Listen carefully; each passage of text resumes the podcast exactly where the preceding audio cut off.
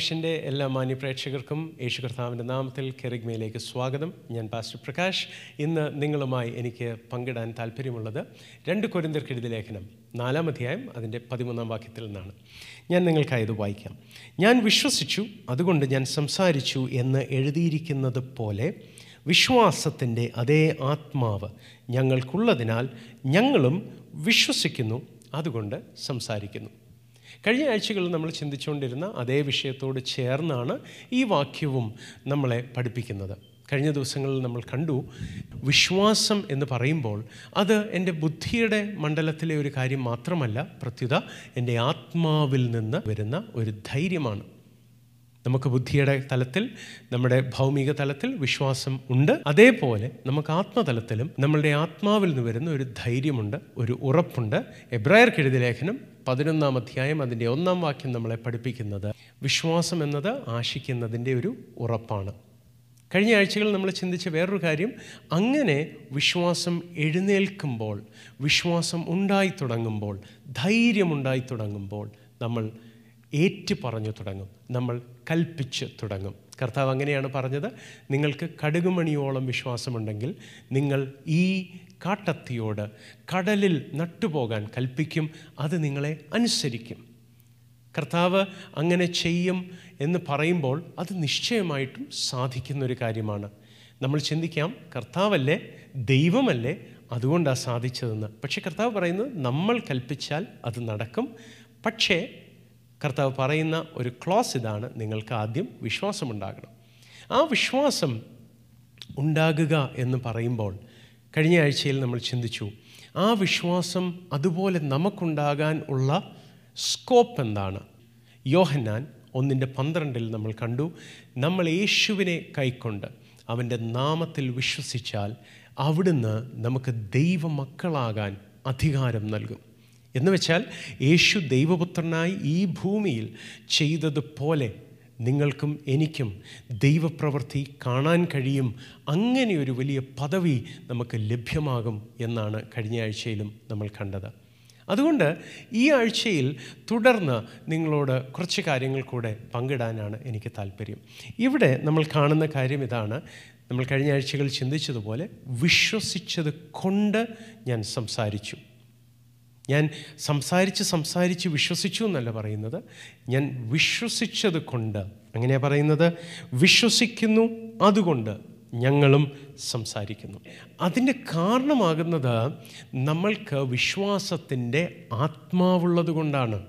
കഴിഞ്ഞ ആഴ്ചയിൽ ഞാൻ പറഞ്ഞു യേശുവിൽ വിശ്വസിക്കുമെങ്കിൽ യേശുവിനെ കൈക്കൊണ്ട് അവിടുത്തെ നാമത്തിൽ വിശ്വസിക്കുമെങ്കിൽ ദൈവം ദൈവമക്കളാകാൻ നമുക്ക് അധികാരം തരുന്നു. എന്നാൽ അങ്ങനെ പറയുമ്പോൾ അതിന്റെ അർത്ഥം എന്താണ്?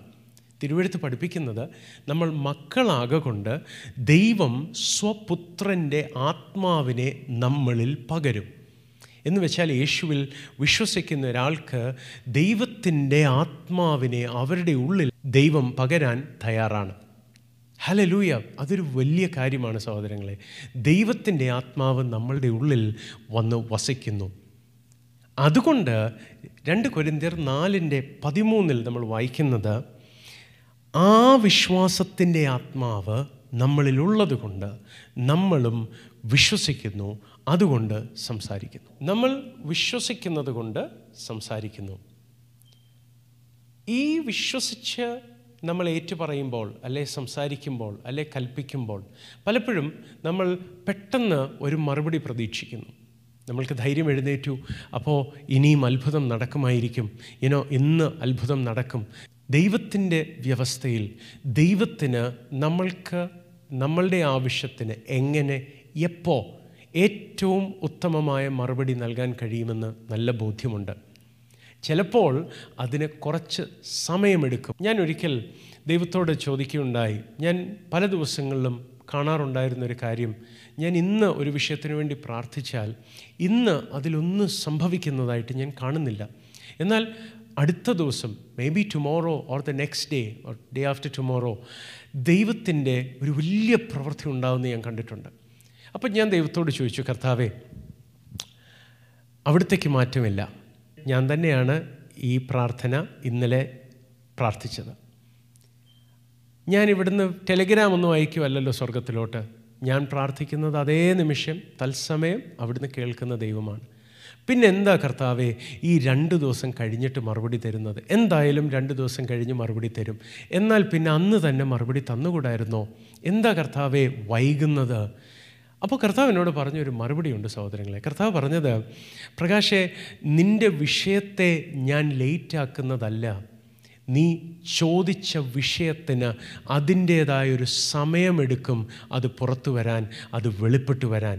കർത്താവിനോട് പറഞ്ഞൊരു ഉപമയുണ്ട് സഹോദരങ്ങളെ നമ്മൾ പാടത്ത് നെല്ലിന്റെ കൃഷി എടുത്തു നോക്കിയാൽ കുറച്ച് മാസങ്ങൾക്കുള്ളിൽ ഒരു കൊയ്ത്ത് കർഷകന് ലഭ്യമാകും. എന്നാൽ വീട്ടിലൊരു തെങ്ങ് നടുന്നയാളോ? അത് ഒരു മൂന്ന് മാസത്തിൽ അല്ലെ ആറ് ഒമ്പത് മാസം പത്ത് മാസം ആയാലും തേങ്ങ ഉണ്ടാവണമെന്നില്ല. ചില തെങ്ങുകളൊക്കെ അഞ്ചും ഏഴും വർഷം കഴിഞ്ഞാണ് ആദ്യമായിട്ടൊന്ന് കായ്ക്കുന്നത് തന്നെ.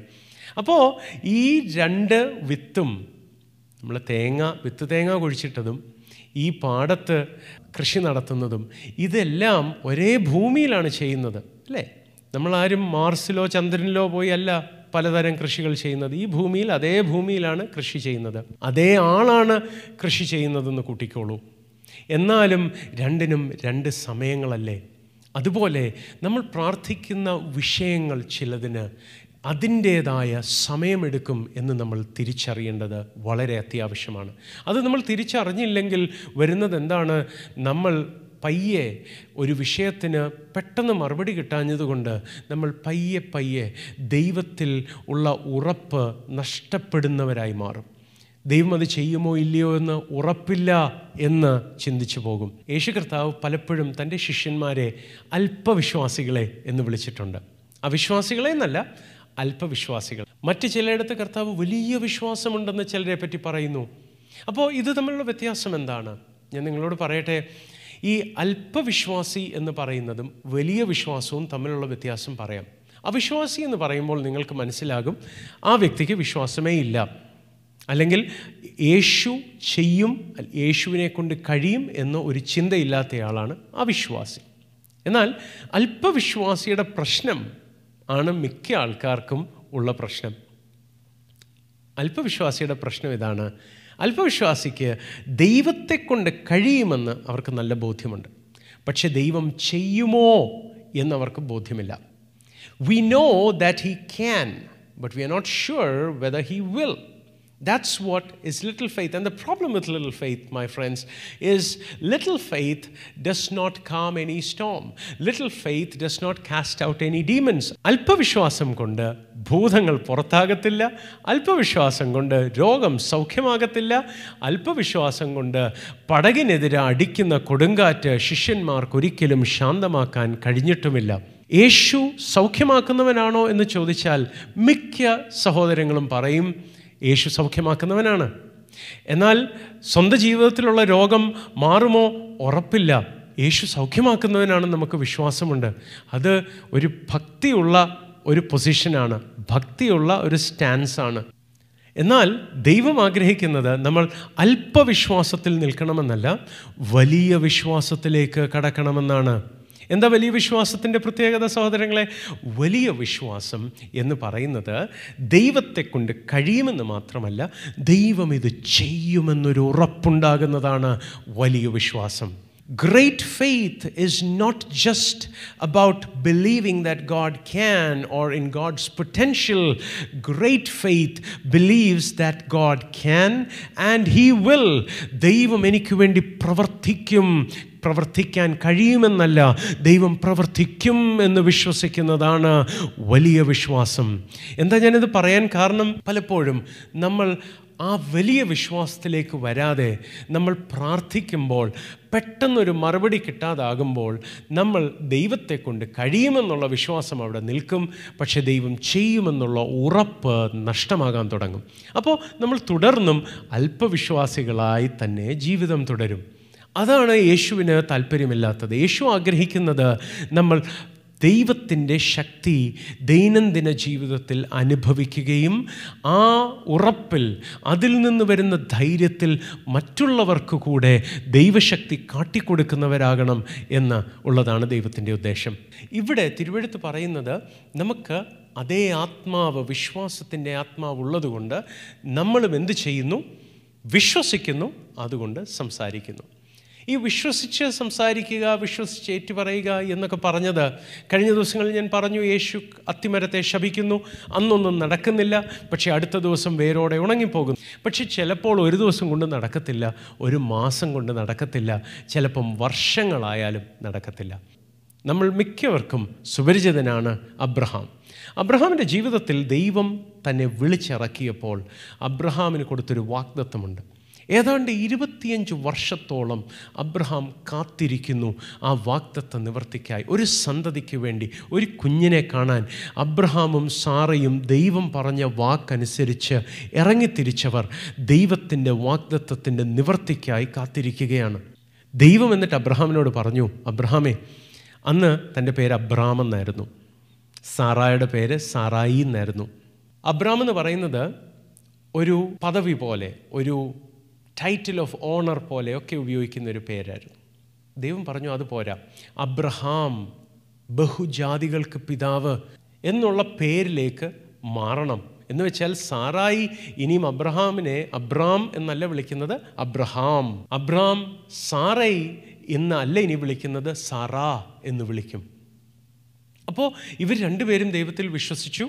ഇവർ രണ്ടുപേരും ഏറ്റുപറയുകയാണ് ഒരു കണക്കിന്. കാരണം ദൈവം പറഞ്ഞതിന്റെ പുറത്ത് അവർ അന്യോന്യം വിളിക്കുന്ന പേര് പോലും മാറ്റി അവർ ഏറ്റുപറയുക ഓരോ പ്രാവശ്യവും സാറ അബ്രഹാമിനെ കാണുമ്പോൾ അബ്രഹാം എന്നാണ് വിളിക്കുന്നത്. ബഹുജാതികൾക്ക് പിതാവ് ദൈവം പറഞ്ഞത് സാറായി ഏറ്റുപറയുകയാണ്. ദൈവം പറഞ്ഞത് അബ്രഹാം ഏറ്റുപറയുകയാണ്. പക്ഷേ സഹോദരങ്ങളെ ഞാൻ നിങ്ങളോട് പറയട്ടെ ദീർഘവർഷങ്ങൾക്ക് ശേഷവും ഒരു ദൈവപ്രവൃത്തി അവിടെ കാണുന്നില്ല.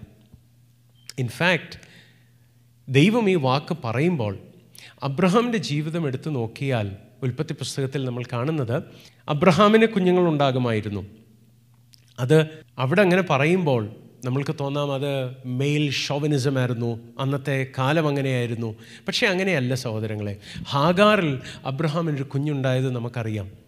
എന്ന് വെച്ചാൽ അബ്രഹാമിന് കുഞ്ഞുങ്ങൾ ഉണ്ടാകുമായിരുന്നു പക്ഷെ സാറയ്ക്ക് അത് കഴിയില്ലായിരുന്നു.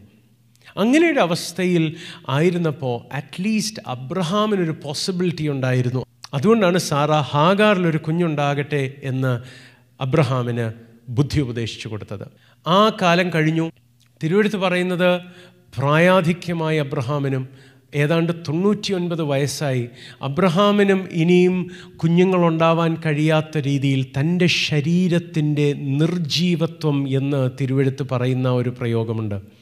തന്റെ ശരീരത്തിന്റെ നിർജീവത്വം ഗ്രഹിച്ചിട്ടും എന്നാണ് വചനം നമ്മളെ പഠിപ്പിക്കുന്നത്. എന്ന് വെച്ചാൽ ഇനി അബ്രഹാമിനും കുഞ്ഞുങ്ങളുണ്ടാകാൻ കഴിയാത്ത രീതിയിൽ പ്രായമായി വാർദ്ധക്യമായി അവിടെ പറയുന്ന ഒരു പ്രയോഗം എന്നെ ഒത്തിരി ചിന്തിപ്പിച്ചു.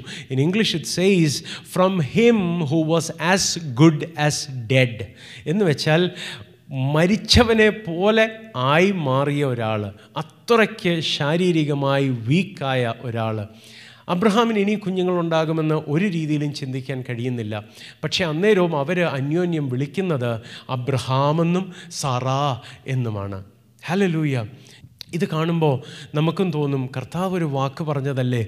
ഇവരിൽ വിശ്വാസമുണ്ടായതല്ലേ? ഇവർ ഏറ്റുപറഞ്ഞതല്ലേ? എന്നിട്ടെന്താ ദൈവപ്രവൃത്തി നടക്കാഞ്ഞത്? ഞാൻ സഹോദരങ്ങളെ നിങ്ങളോടൊരു കാര്യം പറയാം. ദൈവത്തിന് നമ്മളിൽ ചെയ്യേണ്ട കാര്യം ഞാൻ നേരത്തെ പറഞ്ഞതുപോലെ ഓരോ വിത്തിനും അതാതിന്റെ സമയമെടുക്കുന്നത് പോലെ ദൈവം നമുക്ക് തരുന്ന ഓരോ വിടുതലിനും ആ വിടുതൽ കാരണം വരുന്ന താമസമുണ്ടാകും ആ വിടുതലിന്റെ ഒരു പ്രത്യേകതയായിരിക്കും അതിന് ഒരല്പ താമസം വരുന്നു എന്നുള്ളത്. അത് ദൈവം അറിഞ്ഞുകൊണ്ട് താമസിപ്പിക്കുന്നതല്ല. എന്നാൽ ദൈവത്തിന്റെ സമയത്ത് ദൈവം അത് ചെയ്യുക തന്നെ ചെയ്യും. നിങ്ങൾക്ക് തോന്നാം പക്ഷേ അപ്പം സമയം കടന്നു പോകുന്നല്ലോ പ്രായം കടന്നു പോകുന്നല്ലോ ഞാൻ ജീവിതത്തിൽ പഠിച്ചിട്ടുള്ള ഒരു കാര്യമുണ്ട്. The best way to invest your time is to let God seemingly waste it നമ്മളുടെ ജീവിതത്തിലെ സമയം ഏറ്റവും ബെസ്റ്റായിട്ട് ഇൻവെസ്റ്റ് ചെയ്യാൻ ഒക്കുന്ന ഒരു രീതി എങ്ങനെയാണെന്നറിയാമോ? ദൈവം അത് വേസ്റ്റ് ചെയ്യാൻ അനുവദിച്ചു കൊടുക്കുക. ഞാനത് പറയുന്നത് അതിന്റേതായ സെൻസിലെടുക്കണമേ ദൈവം ആരുടെയും ലൈഫ് വേസ്റ്റ് ചെയ്യുന്ന ദൈവമല്ല. പക്ഷേ ദൈവം അനുവദിക്കുന്ന ചില കാലതാമസങ്ങളിൽ നിരുത്സാഹപ്പെട്ടു പോകാതെ ഇരുന്നാൽ ഞാൻ പറയട്ടെ ദൈവം പ്രവർത്തിക്കുന്ന നാളിൽ നമ്മൾ പ്രതീക്ഷിക്കാത്ത വേഗതയിൽ കാര്യങ്ങൾ സംഭവിച്ചു തുടങ്ങും. സാറായിക്ക് ഏതാണ്ട് എൺപത്തി ഒമ്പത് വയസ്സായ ഒരു കാലം. അബ്രഹാമിന് ഏതാണ്ട് തൊണ്ണൂറ്റി ഒൻപത് വയസ്സ്. അന്ന് ദൈവം ഒരിക്കൽ അബ്രഹാമിന്റെ വീട്ടിൽ വന്നിട്ട് ദൈവം അബ്രഹാമിനോട് പറഞ്ഞു അടുത്ത വർഷം ഈ സമയമാകുമ്പോൾ ഒരു കുഞ്ഞുണ്ടാകും നിങ്ങൾക്ക്. അബ്രഹാമിന് വിശ്വസിക്കാൻ കഴിഞ്ഞോ എന്ന് എനിക്കറിയില്ല. സാറ ചിരിച്ചു കാണും ഇത് കേട്ടിട്ട്. എന്നാലും ദൈവം പറഞ്ഞ വാക്ക് മാറ്റിയില്ല. ദൈവം പറഞ്ഞു അടുത്ത വർഷം നിങ്ങൾക്ക് ഈ സമയമാകുമ്പോൾ ഒരു കുഞ്ഞുണ്ടാകും. അപ്പോൾ ആ നിമിഷത്തിൽ നിന്ന് ഒരു പന്ത്രണ്ട് മാസം ഒന്ന് കൂട്ടി നോക്കും. ഈ പന്ത്രണ്ട് മാസത്തിൽ ഏതാണ്ട് പത്ത് മാസം സാറ ഗർഭിണിയായിരിക്കണം. ബാക്കി വരുന്നത് രണ്ട് മാസം. ഉൽപ്പത്തി പുസ്തകത്തിലെ വിവരണത്തിൽ വളരെ രസകരമായ ഒരു കാര്യം എന്നെ സ്പർശിച്ചു. അബ്രഹാമിന്റെ ജീവിതത്തിൽ ദൈവം ഇത് പറഞ്ഞ് പോയ ശേഷം നമ്മൾ വായിക്കുന്നത് ആ ദേശത്തെ രാജാവിന് സാറായെ കണ്ടിട്ട് ഈ സ്ത്രീ എനിക്ക് ഭാര്യയായിട്ട് വേണം എന്നൊരാഗ്രഹം വന്നു. കാരണം അബ്രഹാം അവിടെ ഉള്ളവരോടൊക്കെ പറഞ്ഞത് ഇതെന്റെ സഹോദരിയാണെന്നാണ്. അപ്പോൾ എന്റെ ഭാര്യയാണെന്നല്ല അബ്രഹാം പറയുന്നത്. അതുകൊണ്ട് ആ രാജാവിനൊരാഗ്രഹം ഈ സ്ത്രീയെ എനിക്ക് ഭാര്യയായിട്ട് വേണം. ഞാൻ ഇരുന്ന് ആലോചിക്കുകയായിരുന്നു. എൺപത്തിയൊമ്പത് വയസ്സായി വാർദ്ധക്യമായി വളരെ പ്രായത്തിലുള്ള ഒരമ്മച്ചിയെ കണ്ടിട്ട് ഈ രാജാവിന് എങ്ങനെയാണ് ഈ സ്ത്രീയെ എനിക്ക് വിവാഹം കഴിക്കണം എന്ന ഒരു ആഗ്രഹം ജനിക്കുന്നത്? തിരുവെടുത്ത് വായിക്കുമ്പോൾ നമുക്ക് മനസ്സിലാവുന്നത് ഇസഹാക്ക് ഉണ്ടാകുന്നതിന് തൊട്ട് മുമ്പ് അബ്രഹാം മൃതപ്രായനെ പോലെയായിരുന്നു. അബ്രഹാം വളരെ വാർദ്ധക്യത്തിലായിരുന്നു. അവർ യങ്ങായി എന്ന് തിരുവെടുത്ത് പറയുന്നില്ല. എന്നാൽ ഈ രാജാവിന് കല്യാണം കഴിക്കണമെന്ന് തോന്നുന്ന രീതിയിൽ ഉള്ള സൗന്ദര്യവും യുവത്വവും അപ്പോൾ എന്നാണ് സാറയ്ക്കുണ്ടായത്? അന്നാ എനിക്ക് മനസ്സിലായത് ദൈവം ഒരു വാക്ക് പറഞ്ഞു. സാറയ്ക്ക് എൺപത്തൊമ്പത് വയസ്സുള്ളപ്പം ദൈവം പറഞ്ഞു അടുത്ത വർഷം നിങ്ങൾക്ക് ഒരു കുഞ്ഞുണ്ടാകും.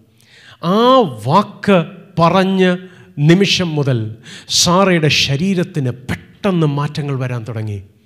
ഞാൻ ചിന്തിക്കുകയാണ് എന്റെ ഒരു ഭാവനയാണ്. സാറ അടുത്ത ദിവസം രാവിലെ നോക്കുമ്പോൾ തലമുടിയിലെ നര കുറച്ച് കുറഞ്ഞിരിക്കുന്നു. മുഖത്തെ കുറച്ച് പാടുകൾ മുഖത്തെ റിങ്കിൾസ് അതൊക്കെ മാറിത്തുടങ്ങുന്നു. സാറയ്ക്ക് തന്നെ മനസ്സിലാവുന്നില്ല തന്റെ ശരീരത്തിൽ മാറ്റങ്ങളുണ്ടായി തുടങ്ങുന്നു. സഹോദരങ്ങളെ ഞാൻ നിങ്ങളോട് പറയട്ടെ ഇരുപത്തിയഞ്ച് വർഷം ദൈവത്തിന് വേണ്ടി കാത്തിരുന്നിട്ട് ഒന്നും സംഭവിക്കാതെ ഇരുന്നിട്ടും ദൈവത്തിലുള്ള വിശ്വാസം കളയാതെ ഏറ്റു പറഞ്ഞുകൊണ്ടിരുന്ന ഇരുപത്തിയഞ്ച് വർഷം ഒന്നും നടക്കാതിരുന്നിട്ടും ദൈവം തീരുമാനിച്ച നാഴികയിൽ നിമിഷങ്ങൾ കൊണ്ട് അവരുടെ ജീവിതത്തിൽ മാറ്റങ്ങൾ ഉണ്ടാകാൻ തുടങ്ങി. ഞാൻ നിങ്ങളോട് പറയട്ടെ ഒരു ഫ്ലാറ്റ് ലൈനായി പോയതിനെ പെൻഡിക്കുലറായിട്ട് ഉയർത്തുന്ന ഒരു ദൈവത്തെയാണ് നമ്മൾ വിളിക്കുന്നത്. നമ്മൾക്ക് സ്റ്റെപ്പ് ബൈ സ്റ്റെപ്പായിട്ടാണ് കാര്യങ്ങൾ പൊങ്ങുന്നത്.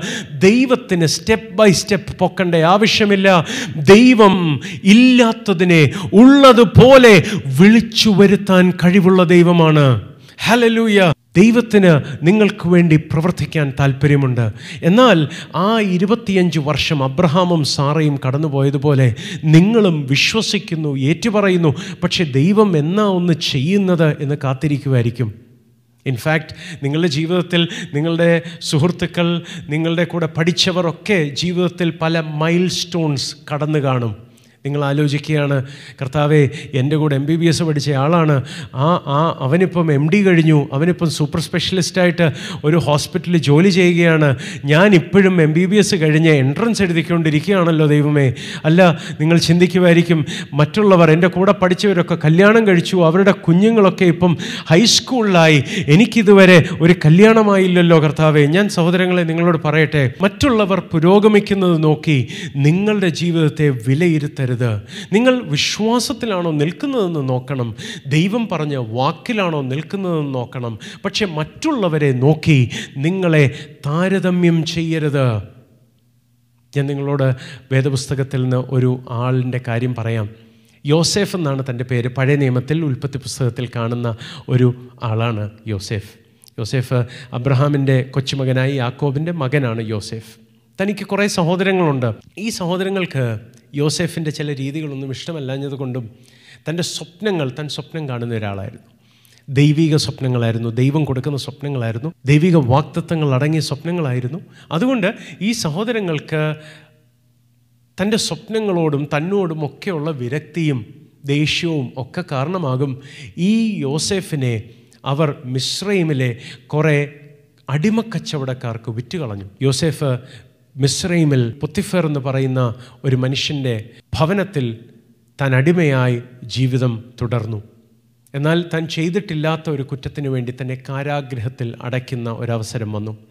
ദീർഘവർഷങ്ങൾ മിസ്രൈമിലെ ഒരു കാരാഗ്രഹത്തിൽ യോസേഫ് തന്റെ ജീവിതം കഴിച്ചു കൂട്ടുകയാണ് എന്നാൽ ആ ദീർഘവർഷങ്ങളിൽ തന്നെ വിറ്റ് കളഞ്ഞ തന്റെ സഹോദരങ്ങൾക്ക് ആടുമാടുകൾ വർദ്ധിക്കുകയാണ്. അവരുടെ ജീവിതത്തിൽ ഉയർച്ചയുണ്ടാകുന്നു. അവർക്ക് മക്കളുണ്ടാകുന്നു. അവൻ മക്കളുടെ വിവാഹങ്ങൾ നടക്കുന്നു. യാക്കോബ് മിസ്രൈമിൽ വരുമ്പോൾ ഒരു വലിയ കൂട്ടമുണ്ട് തന്റെ കുടുംബം എന്ന് വിളിക്കാൻ തന്റെ കൂടെ. അപ്പോൾ ചുരുക്കം പറഞ്ഞാൽ യോസേഫിന്റെ ജീവിതത്തിൽ ഒന്നും നടക്കാതെ യോസേഫ് കാരാഗ്രഹത്തിൽ അടഞ്ഞിരിക്കുമ്പോഴും മറ്റുള്ളവർക്കൊക്കെ ഉയർച്ചയുണ്ടാകുന്നു പുരോഗതി ഉണ്ടാകുന്നു പക്ഷേ ഞാൻ നിങ്ങളോട് പറയട്ടെ സഹോദരങ്ങളെ ഈ യോസേഫിന്റെ വിവരണം നമ്മൾ വായിക്കുമ്പോൾ നമ്മൾ കാണുന്ന ഒരു കാര്യമുണ്ട്. ദൈവം ഒരു ദിവസം ഒരൊറ്റ ദിവസം കൊണ്ട് യോസേഫിനെ കാരാഗ്രഹത്തിൽ നിന്നെടുത്ത് മിശ്രൈമിന്റെ മന്ത്രിയാക്കി മാറ്റി.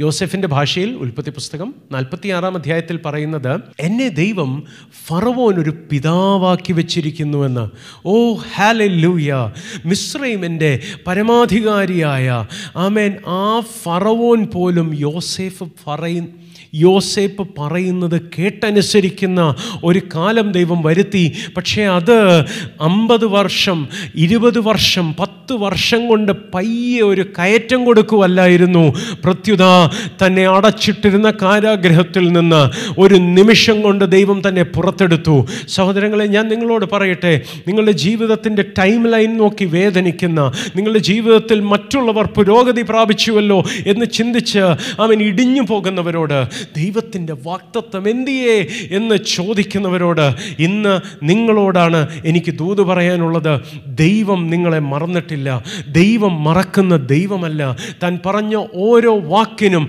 താൻ പറഞ്ഞ ഓരോ പ്രോമിസിനോടും വിശ്വസ്തത പുലർത്തുന്ന ഒരു ദൈവമാണ് നമ്മുടെ കർത്താവ്. അതുകൊണ്ട് ഇന്ന് നിങ്ങളെ ഞാൻ പ്രബോധിപ്പിക്കാൻ ആഗ്രഹിക്കുന്നത് സഹോദരങ്ങളെ ദൈവത്തിന് നിങ്ങൾക്ക് വേണ്ടി അത്ഭുതം ചെയ്യാൻ ഇഷ്ടമുള്ള ദൈവമാണ്. ദൈവം നിങ്ങളെ വിടുവിക്കുന്ന ദൈവമാണ്. ദൈവം സ്വന്തം പുത്രനെ നിങ്ങൾക്ക് വേണ്ടി യാഗം അർപ്പിക്കാൻ തയ്യാറായ ദൈവമാണ്. നമുക്ക് പാപത്തെ ജയിക്കാൻ കഴിയാഞ്ഞതുകൊണ്ട് നമ്മൾ നരകത്തിൽ പോകാതിരിക്കേണ്ടതിന് നമ്മൾ തന്നോട് കൂടെ തന്റെ മക്കളായി ജീവിക്കേണ്ടതിന് തന്റെ പുത്രനെ യാഗമർപ്പിക്കാൻ തയ്യാറായി. അത്രയ്ക്ക് നമ്മളെ സ്നേഹിച്ച ഒരു ദൈവമാണ് ഈ ദൈവം. ദൈവത്തിന് നമ്മളുടെ ജീവിതത്തിൽ നന്മ വരുന്നത് സന്തോഷമാണ് സഹോദരങ്ങളെ. പക്ഷെ പലപ്പോഴും നമ്മൾക്ക് ആ കാത്തിരിപ്പിൽ വരുന്ന തകർച്ചകൾ ആ കാത്തിരിപ്പിൽ വരുന്ന വേദനകൾ ദൈവം ചെയ്യുന്നില്ല ദൈവം ചെയ്യത്തില്ല എന്ന ഒരു തോന്നലിലേക്ക് നമ്മൾ നയിക്കപ്പെടുമ്പോൾ നമ്മളുടെ വിശ്വാസം ഇടിയാൻ തുടങ്ങും. നമ്മളുടെ വിശ്വാസം ഇടിയുന്നത് കൊണ്ടാണ് പലപ്പോഴും പലതും നമുക്ക് സ്വന്തമാക്കാൻ കഴിയാത്തത്. നിങ്ങളുടെ ജീവിതത്തിൽ നിങ്ങൾ ദീർഘനാളുകളായി കാത്തിരിക്കുന്ന വിഷയങ്ങളുണ്ടോ? ഒരു വർഷമായിട്ട് ഞാൻ ഏറ്റു പറയുന്നു. ഒരു അസുഖത്തോട് പത്താഴ്ചയായി ഇപ്പോൾ കൽപ്പിച്ചു തുടങ്ങിയിട്ട് ഒരു മാറ്റവും ഇല്ല. സഹോദരങ്ങളെ അബ്രഹാമിന്റെയും സാറയുടെയും ജീവിതത്തിലും ഒരു മാറ്റവും ഇല്ലായിരുന്നു. ഇരുപത്തഞ്ച് വർഷവും ഒരു മാറ്റവും ഇല്ല. എന്നാൽ ഒരു നിമിഷം കൊണ്ട് ചില ദിവസങ്ങൾ കൊണ്ട് ദൈവം അത്ഭുതകരമായി അവരുടെ ശരീരങ്ങളെ മാറ്റിയെങ്കിൽ. കർത്താവ് യോസെഫിന്റെ ജീവിതത്തിൽ നിമിഷം കൊണ്ട് തന്നോട് പറഞ്ഞ വാക്തത്വ നിവൃത്തിയിലേക്ക് തന്നെ കൊണ്ടുവന്നെങ്കിൽ നിങ്ങളെ ഉയർത്തുമ്പോൾ നിമിഷം കൊണ്ട് ഉയർത്താൻ കഴിയുന്ന ഒരു ദൈവമാണ് നമ്മൾ സേവിക്കുന്ന കർത്താവ്. പുതിയ നിയമം പറയുന്നു ദൈവത്തിന് ഗതിഭേദത്താൽ ആച്ഛാദനം വരുന്നില്ല. മലയാളം ഒരിക്കലും പഠിച്ചിട്ടില്ലാത്ത ഞാൻ ആ വാക്യം വായിച്ചപ്പോൾ എനിക്കൊന്നും മനസ്സിലായില്ല സഹോദരങ്ങളെ. പക്ഷേ ഇംഗ്ലീഷിൽ വായിച്ചപ്പോൾ എനിക്ക് കുറേ കൂടെ മനസ്സിലായി എന്താണ് അവിടെ എഴുതിയേക്കുന്നതെന്ന്. അവിടെ സൺഡയൽ എന്ന് പറയുന്ന ഒരു ഇൻസ്ട്രുമെന്റിനോടുള്ള ബന്ധത്തിലാണ് പുതിയ നിയമത്തിന്റെ ലേഖനകർത്താവ് അവിടെ പറയുന്നത്. അവിടെ പറയുന്ന കാര്യം ഇതാണ്. പണ്ട് കാലങ്ങളിൽ ക്ലോക്കുകൾ ഉണ്ടാകുന്നതിന് മുമ്പ് സമയം നോക്കാൻ അവർ ഉപയോഗിച്ചിരുന്ന ഒരു ഇൻസ്ട്രുമെന്റ് ആയിരുന്നു ഈ സൺഡയൽ എന്ന് വെച്ചാൽ സൂര്യൻ ഉദിച്ചു വരുന്ന ആ സമയത്ത് ഈ സൺഡയലിൽ വീഴുന്ന നിഴൽ ഈ സൺഡയലിലെ നിഴൽ അവർ മാർക്ക് ചെയ്ത് വെച്ചിട്ടുണ്ട്. സൂര്യൻ നട്ടുച്ചയ്ക്ക് നേരെ മുകളിലായിരിക്കുമ്പോൾ നിഴൽ എങ്ങും കാണത്തില്ല. എന്നാൽ സന്ധ്യയാകുമ്പോൾ സൂര്യൻ അസ്തമിച്ചു തുടങ്ങുമ്പോൾ വീണ്ടും നിഴലുകൾ ഉണ്ടാകും. ആ നിഴലുകളുടെ അളവുകൾ വ്യത്യാസമാകും. ആ അളവുകൾ മാർക്ക് ചെയ്താണ് അവർ സമയം നോക്കിയിരുന്നത്. പുതിയ നിയമം പറയുന്നത് ദൈവത്തിന് നിഴലുകൾ മാറുന്ന പരിപാടിയില്ല. ഞാൻ ചോദിക്കട്ടെ അങ്ങനെ ഒരു സൺഡയൽ എന്റെ മനസ്സിൽ ഞാനൊന്ന് ചിന്തിച്ചു. ഈ സൺഡയലിൽ ഈ ഘടികാരത്തിൽ എപ്പോഴാണ് നിഴലുണ്ടാകാതിരിക്കുന്നൊരു സമയം? നട്ടുച്ചയ്ക്ക് സൂര്യൻ മുഴുശക്തിയോടെ നേരെ മുകളിൽ പ്രകാശിച്ച് നിൽക്കുമ്പോഴാണ് ഘടികാരത്തിൽ എങ്ങും നിഴൽ വരാതിരിക്കുന്നത്. പുതിയ നിയമം നമ്മളെ പഠിപ്പിക്കുന്നത് ദൈവം ആമേൻ ഷിഫ്റ്റിംഗ് ഷാഡോസ് ഇല്ലാത്ത മാറുന്ന നിഴലുകളില്ലാത്ത ആമേൻ ഒരു തലത്തിലാണ് നമ്മൾക്ക് വേണ്ടി എഴുന്നേറ്റ് വരുന്നത്. എന്ന് വെച്ചാൽ പയ്യെ ഉദിച്ചു വരികയല്ല സഹോദരങ്ങളെ. അവിടുത്തെ മുഴു ബലത്തോടെ അവിടുത്തെ മുഴു ശക്തിയോടെ ഒരു നിമിഷം കൊണ്ട് തിരുവെടുത്ത് പറയുന്നത് പോലെ ആമൻ ദരിദ്രനെ കുപ്പയിൽ നിന്നെടുത്ത് പ്രഭുക്കന്മാരോട് കൂടെ ഇരുത്താൻ കഴിവുള്ള ആ ദൈവത്തിന്റെ ശക്തി നിങ്ങൾക്ക് വേണ്ടി അവൈലബിൾ ആണ്. നിങ്ങൾക്ക് വേണ്ടി അത് ദൈവം തുറന്നു തരുന്ന ദൈവമാണ്. അവിടുത്തെ നാമത്തിൽ വിശ്വസിക്കാൻ തയ്യാറാകൂ. നിങ്ങളുടെ അത്ഭുതം നിങ്ങളിലേക്ക് വരാൻ തുടങ്ങും. കാണാഞ്ഞതുകൊണ്ട് ദീർഘനാൾ കാത്തിരിക്കേണ്ടി വന്നതുകൊണ്ട് ഏറ്റുപറയുന്നത് നിർത്തരുത്. നിങ്ങൾ വിശ്വസിക്കാൻ തുടങ്ങിയ വിശ്വാസം നിർത്തരുത്. നിങ്ങൾക്ക് വേണ്ടി അത്ഭുതം ചെയ്യുന്ന ദൈവമാണ് യേശു കർത്താവ്. സോ ഇന്ന് ഈ മെസ്സേജ് ഞാൻ ക്ലോസ് ചെയ്യുമ്പോൾ ഞാൻ നിങ്ങൾക്ക് വേണ്ടി പ്രാർത്ഥിക്കാൻ ആഗ്രഹിക്കുകയാണ്. വല്ലാതെ ഡിലേ വന്നവർ എന്നെ കേൾക്കുന്നുണ്ടെങ്കിൽ ജീവിതത്തിൽ ജീവിതത്തിൽ നിങ്ങൾ പ്രതീക്ഷിച്ച സമയത്ത് കാര്യങ്ങൾ നടന്നില്ല. കഴിഞ്ഞ വർഷം കോവിഡ് വന്നതോടെ ഒത്തിരി പ്ലാൻസ് മാറ്റിവെക്കേണ്ടി വന്നു. വിവാഹം കഴിക്കാനിരുന്നവർ വിവാഹം കഴിക്കാൻ വെയിറ്റ് ചെയ്യേണ്ടി വന്നു. യാത്ര ചെയ്യാൻ പ്ലാൻ ചെയ്തിരുന്നവർ അവർക്ക് യാത്ര ചെയ്യാൻ കഴിയാതെയായി ഒത്തിരി ഒത്തിരി ഒത്തിരി പരിമിതികൾ നമ്മൾക്ക് വന്നു. എന്നാൽ വെയിറ്റ് ചെയ്യേണ്ടി വന്ന വിഷയങ്ങളിൽ ദൈവത്തിന് അത്ഭുതം ചെയ്യാൻ കഴിയും സഹോദരങ്ങളെ. അവനായി കാത്തിരിക്കുന്നവർക്ക് വേണ്ടി അവൻ വെളിപ്പെടുക തന്നെ ചെയ്യും. നിങ്ങളുടെ വിശ്വാസം കളയരുതേ. ഒരുമിച്ച് എന്നോട് കൂടെ പ്രാർത്ഥിക്കാമോ? എന്നെ കേൾക്കുന്നവർ എന്റെ ജീവിതത്തിൽ കാര്യങ്ങൾ നടക്കുന്നില്ല എന്റെ ജീവിതത്തിൽ പുരോഗതി ഉണ്ടാകുന്നില്ല. ഒത്തിരി വിശ്വസിച്ചതാണ് ഒത്തിരി പ്രാർത്ഥിച്ചതാണ്. ആമൻ. ദൈവം ചെയ്യുമെന്ന് ആത്മാർത്ഥമായും ചിന്തിച്ചു വിശ്വാസം എഴുന്നേറ്റു ഏറ്റു പറഞ്ഞു. പക്ഷേ ഇനി എങ്ങനെ സാധിക്കാനാണ്? ചിലരെന്നോട് ചോദിക്കാറുണ്ട് ഇരുപത്തിയഞ്ചാമത്തെ വയസ്സിൽ നടക്കേണ്ടത് പ്രകാശ് ഫാസ്റ്ററെ അമ്പതാമത്തെ വയസ്സിൽ കിട്ടിയിട്ട് എന്ത് ചെയ്യാനാന്ന്? ഞാൻ പറയട്ടെ സഹോദരങ്ങളെ ദൈവത്തിന് വേണ്ടി കാത്തിരിക്കുന്നവർക്ക് വേണ്ടി ദൈവം ചെയ്യുന്ന നാളിൽ നിങ്ങൾക്ക് അത് ഗുണമായിരിക്കും എന്നുള്ളതാണ് അതിന്റെ സത്യം. ഇരുപത്തഞ്ചാമത്തെ വയസ്സിൽ തരേണ്ടത് ദൈവം അൻപതിലോ എൺപതിലോ തന്നാൽ അന്ന് അത് സ്വീകരിക്കാനുള്ള ആരോഗ്യവും ബലവും ആവശ്യമുള്ളതെല്ലാം ദൈവം പകർന്ന് തരിക തന്നെ ചെയ്യും. എന്നോട് ചേർന്നൊന്ന് പ്രാർത്ഥിക്കാമോ? ധൈര്യം വിട്ടുകളയരുതേ. യേശുവിന്റെ നാമത്തിലപ്പോൾ ഞങ്ങൾ അവിടുത്തെ മക്കൾക്കായി പ്രാർത്ഥിക്കുന്നു. വിശ്വസിച്ചു പ്രാർത്ഥിച്ചു ഏറ്റുപറഞ്ഞു. മറ്റുള്ളവരെല്ലാം ചോദ്യം ചോദിച്ചു മറ്റുള്ളവരെല്ലാം ചോദ്യം ചെയ്തപ്പോൾ സ്വന്തം ജീവിതം ഒരു ചോദ്യചിഹ്നമായി മാറുന്നു എന്ന് തോന്നിയപ്പോഴും ദൈവത്തിൽ വിശ്വാസം കളഞ്ഞില്ല. പക്ഷേ ഇപ്പോൾ ക്ഷീണം തോന്നുന്നു. വിശ്വാസത്തിന് അത്രയും ധൈര്യം തോന്നുന്നില്ല. അവർക്കായി ഇന്ന് രാത്രി ഞാൻ പ്രാർത്ഥിക്കുന്നപ്പോൾ അവിടുത്തെ ബലം അവരെ ബലപ്പെടുത്തണമേ. സുഖാന രമന ഷതൽ പ്രഭാതകൽഖന സിഹാന. അവർക്ക് പെർസിവിയറൻസ് ഉണ്ടാകട്ടെ അപ്പ. എൻഡ്യൂർ ചെയ്യാനുള്ള ഒരു മനോബലം അങ്ങ് പകരണമേ. അവിടുത്തെ അത്ഭുതം കാണുന്നത് വരെ നിർത്താതെ ആമൻ അതിനായി ആഞ്ഞും കൊണ്ട് മുന്നോട്ട് നീങ്ങുവാനുള്ള ദൈവകൃപ അവർക്ക് കൊടുക്കണമേ എന്ന് പ്രാർത്ഥിക്കുന്നു. കർത്താവെ അവരുടെ വിഷയങ്ങൾ അവിടുത്തെ പ്രവൃത്തി അവർ കാണണമേ അപ്പാ.